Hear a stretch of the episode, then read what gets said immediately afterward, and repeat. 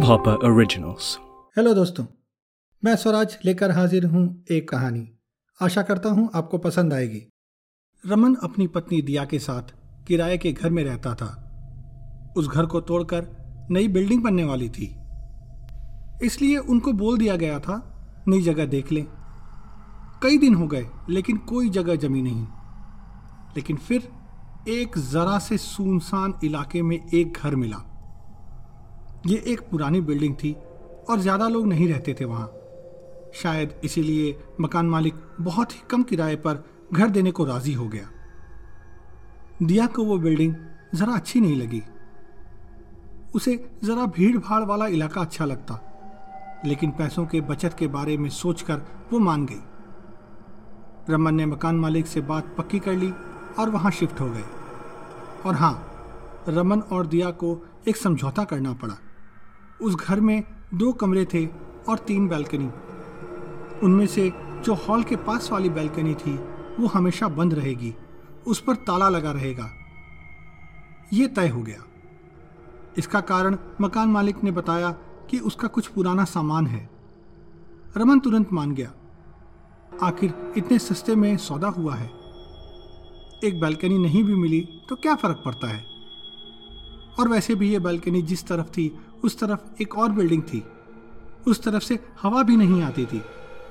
और उसने सुना था, ऐसा कई बार होता है किराएदारों के साथ, कि इस तरह एक कमरा या बैल्कनी बंद रखते हैं अपने सामान के लिए।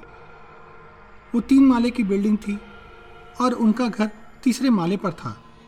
लेकिन फिर भी एक बात अजीब थी वापस जाते वक्त मकान मालिक ने हाथ जोड़कर उनसे विनती की कि उस बैल्कनी को ना खोलें। शिफ्ट होने की भागदौड़ में रमन और दिया ने इस बात को इग्नोर कर दिया। वो दोनों वहाँ पर रहने लगे और जल्द ही वो घर अपना सा लगने लगा। एक रात रमन को लगा, बाहर से कुछ अजीब सी आवाज़ें आ रही हैं।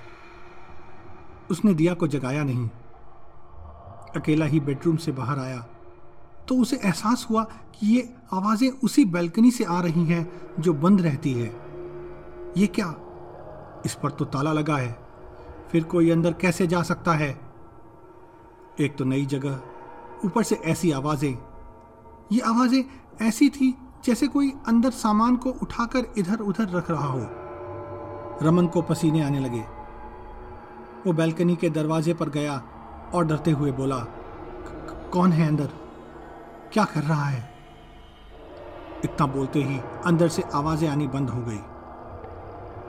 रमन कुछ देर रुका और वापस आकर सोने की कोशिश करने लगा। तभी अचानक फिर से आवाज़ें आई। अब वो अकेला इस डर का सामना नहीं कर सकता था। उसने अपनी बीवी दया को जगाया और सारी बात बताई। दिया भी डर गई। दोनों फिर से बैल्कनी के पास गए और ध्यान से आवाज़ें सुनने लगे। कभी लगता कोई सामान उठाकर रख रहा है। कभी लगता कोई इधर से उधर कूद रहा है। उनको समझ नहीं आ रहा था, क्या करें? दिया को कुछ नहीं सूझा तो उसने बैल्कनी के दरवाजे को ज़ोर से पीटा। ऐसा करते ही आवाज़ें बंद हो गई, और फिर कुछ देर बाद बिल्ली के बोलने की आवाज़ आई। जब इंसान के पास उसके सवालों का जवाब नहीं होता तो वो ज़बरदस्ती अपने मन से जवाब बना लेता है।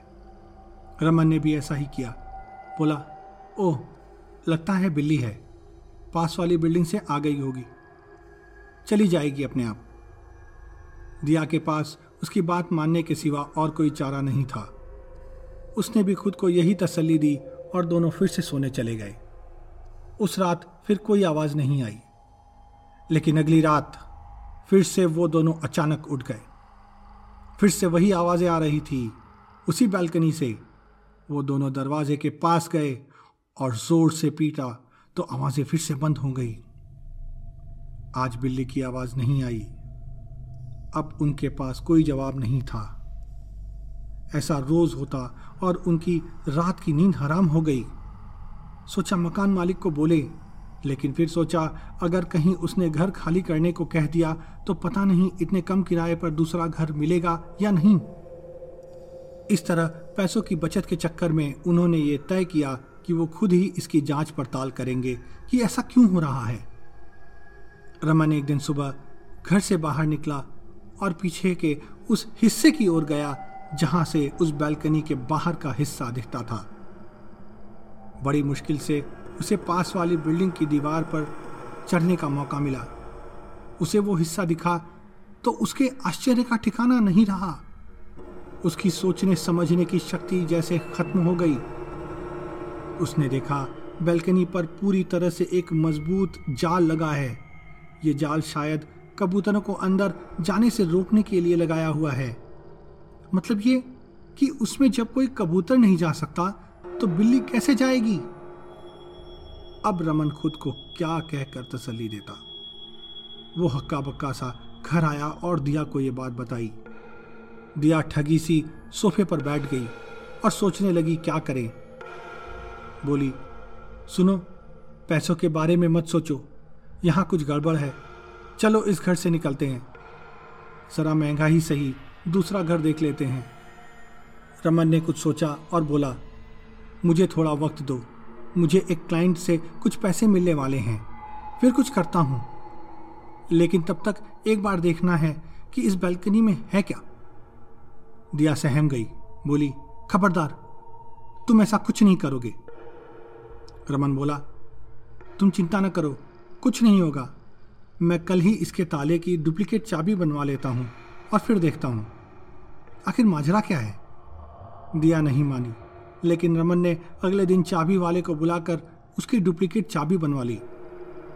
वो उस बैल्कनी को उसी वक्त खोलना चाहता था, लेकिन दिया ने उसे रोक लिया और बोली प्लीज़ इसे मत खोलना। मुझे बहुत डर लग रहा है। रमन मान गया। इस बात को कुछ दिन हो गए। उन लोगों को, मानो उन आवाज़ों की आदत हो गई थी। लेकिन डर तो फिर भी कहाँ जाता। एक सुबह दिया उठी और देखकर चौंक गई कि रमन बिस्तर पर नहीं है। ऐसा कभी नहीं होता था। रमन तो अक्सर देर से उठता था। वो भी दिया के कई बार उठाने पर दिया एक अनजानी आशंका से सिहर उठी। उसने पूरा घर छाना, लेकिन वो कहीं नहीं मिला। उसने रमन को फ़ोन किया तो वो स्विच ऑफ़ था। अब वो फूट फूट कर रोने लगी। घर में होती घटनाएँ और अब रमन का गायब होना, ये भयानक था। उसने बैल्कनी को देखा तो पाया कि उसका ताला तो बंद था। फिर कहाँ जा सकता है रमन?